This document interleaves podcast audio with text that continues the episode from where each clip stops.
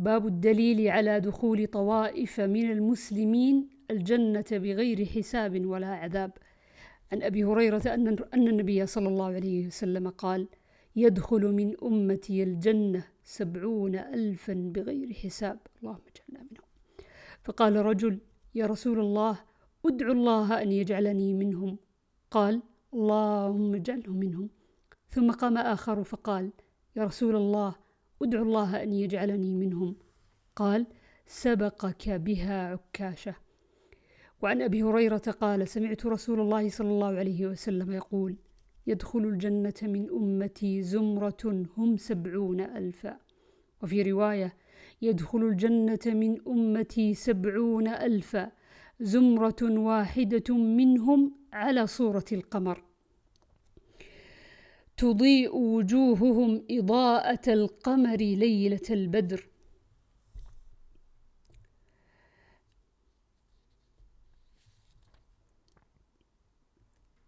وعن عمران قال قال نبي الله صلى الله عليه وسلم يدخل الجنة من أمتي سبعون ألفا بغير حساب.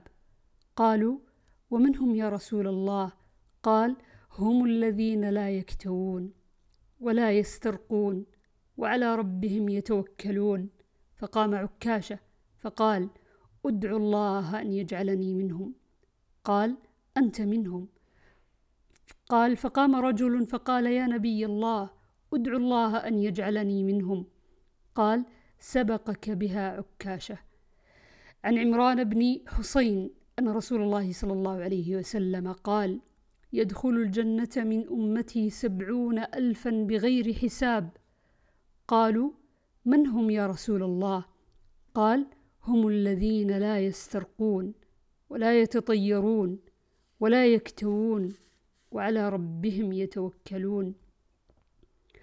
وعن سهل بن سعد أن رسول الله صلى الله عليه وسلم قال ليدخلن الجنة من أمتي سبعون ألفا أو سبعمائة ألف. لا يدري أبو حازم أيهما قال متماسكون آخذ بعضهم بعضا لا يدخل أولهم حتى يدخل آخرهم آخرهم. وجوههم على صورة القمر ليلة البدر. اللهم اجعلنا منهم. وعن حسين بن عبد الرحمن قال كنت عند سعيد بن جبير فقال أيكم رأى الكوكب الذي انقض البارحة؟ قلت أنا ثم قلت أما إني لم أكن في صلاة ولكني لدغت قال فماذا صنعت؟ قلت استرقيت. قال فما حملك على ذلك؟ قلت حديث حدثناه الشعبي. قال فقال وما حدثكم الشعبي؟ قال حدثنا عن بريدة بن حصيب الأسلمي. أنه قال لا رقية إلا من عين أو حمى. فقال قد أحسن من انتهى إلى ما سمع. ولكن حدثنا ابن عباس عن النبي صلى الله عليه وسلم قال عرضت علي الأمم فرأيت النبي ومعه الرهيط والنبي ومعه الرجل والرجلان والنبي ليس معه أحد إذ رفع لي سواد عظيم فظننت أنهم أمتي فقيل لي هذا موسى وقومه ولكن انظر إلى الأفق فنظرت فإذا سواد عظيم فقيل لي انظر إلى الأفق الآخر فإذا سواد عظيم فقيل لي هذه أمتك ومعهم سبعون ألفا يدخلون الجنة بغير حساب ولا عذاب. ثم نهض فدخل منزله فخاض الناس في أولئك الذين يدخلون الجنة بغير حساب ولا عذاب. فقال بعضهم فلعلهم الذين صحبوا رسول الله صلى الله عليه وسلم.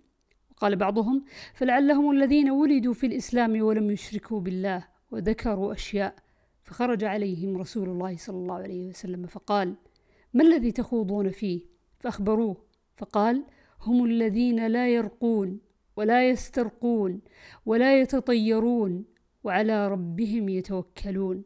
فقام عكاشة بن محصن فقال ادعوا الله أن يجعلني منهم. فقال أنت منهم. ثم قام رجل آخر فقال ادعوا الله أن يجعلني منهم. فقال سبقك بها عكاشة.